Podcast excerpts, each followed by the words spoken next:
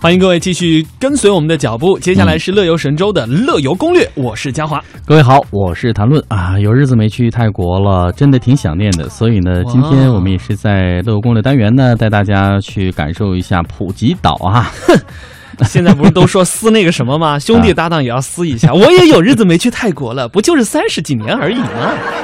我我都四十多年 了，不是，谈论属于是应该是去过好几回了。我都四十多年了，好像近期去的应该是志强同学 啊， 哦，所以呢，他才写了这样的一个攻略跟大家来分享。嗯，啊，刚才呢也是影射一下哈，你看有日子没去 了，呃真的有点那个什么什么什么表的感 觉，对呀、就是哎呀，我都有日子呃，没没有干嘛去干嘛了。巴黎喂鸽子了好了呀，那回到正题，啊。那我们来先看一下这个普吉岛的攻略。首先呢，和大家分享的是这个皇帝岛哈。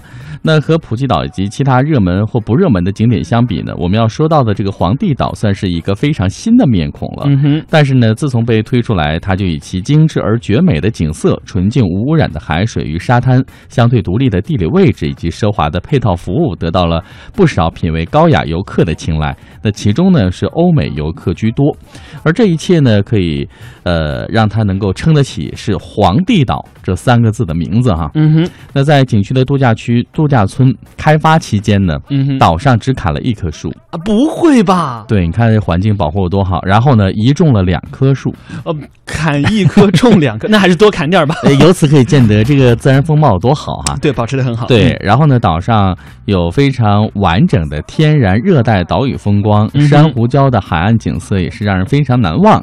那由于开发的比较晚，到此的游客数量呢也比较少，所以与喧嚣的普吉岛来相比呢，这里的沙滩环境都是格外清幽的。然后附近呢只有零星的泳客。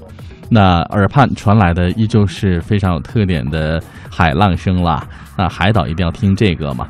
嗯，那帝王岛玩的主要呢是浮潜，那这里呢，这个怎么说，人比珊瑚岛上要少很要多好多。嗯那可能一些外星游外外国的游客哦，那比较多，那他们呢成群结队的在浮潜，啊、海水非常的清澈了，呃，在这儿浮潜的质量还是蛮高的。嗯哼，那刚才介绍的是皇帝岛哈，我倒是记住了那个、 砍一棵树要种两棵啊，嗯这个自然风光应该保持的特别好。那接下来推荐这个岛呢，其实也是自然风光非常好，基本上是没有受到任何污染的这种这种海水啊，嗯还有这个海岛。另外呢，还有啊鬼斧神工的天然的洞穴，啊，皮皮岛哇，你有去过？有皮，我有看 到，皮皮岛。呃，皮皮岛哈，，对，因为它这个名字很有特点嘛，我想所以我起就记住了。皮皮虾。我想起皮皮鲁和鲁西西，哦，嗨， 没去过皮皮岛，还没吃过皮皮皮虾啊虾吗没吃过皮皮虾，你还没听过皮皮鲁 吗？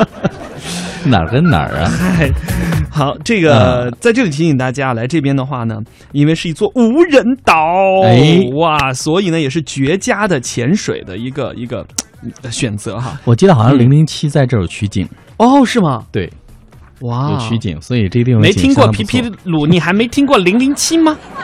好了，来看看美食 了，还有点时间好。好好，来推荐一下到泰国要吃什么样的好吃的？那海鲜一定是逃不掉的，哎因为这个泰国的海鲜呢，以鲜美和原料新鲜而闻名于世。嗯那普吉更是以口味奇特的海鲜产品独具当地特色。嗯那有有人这样来讲哦，到了普吉没有吃海鲜，就等于没到普吉。所以呢，在普吉，海鲜无论是泰式的、中式的还是西式的烹饪，总能够保持海鲜的原汁原味的鲜美。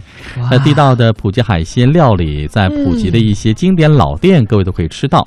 那普吉的主要就餐的场所呢，就是在这个巴东海滩和普吉镇上，还有一些其他海滩的餐馆。那虽说不够密集，但是呢，各位选择起来也是比较充裕的。哎呀，好，那刚才呢，呃，这个海鲜是一定要吃的。接下来呢，嘉华给大家推荐的是一个主食和一个甜点，主食是泰式菠萝炒饭，你这都是硬 菜，甜吃完点就是什么都不用吃了。芒果糯米饭。 哎，这两个哇。真的都一定要吃的哈、就是都是酸酸甜甜的嘛，嗯不用我过多介绍，大家都知道是怎么做。对在大陆应该也吃过，台湾也有。可是如果要去到泰国，你才能吃到那种哇，正宗的，呃正这个宗正好吃正宗 的，然后道地的，因为那个那个饭一定那个炒饭一定要是泰国香米的嘛，对啊，对不对？泰国用的当地的的香米水对，然后呢，当地当地的菠水萝果，哎对，，这样才好吃啊啊！但是你说的那个芒果糯米饭哦，嗯那个还真的不是非得要在你用餐的时候吃，比如说你在喝这个呃午茶呀，哦啊晚茶宵夜的时候啊，也可以哎，都可以来一点凉凉酸酸的，嗯，非常的开胃。啊，说到这儿呢，我又到中午了哈、直播时段在中午，所以讲这个呢，觉得有点罪过。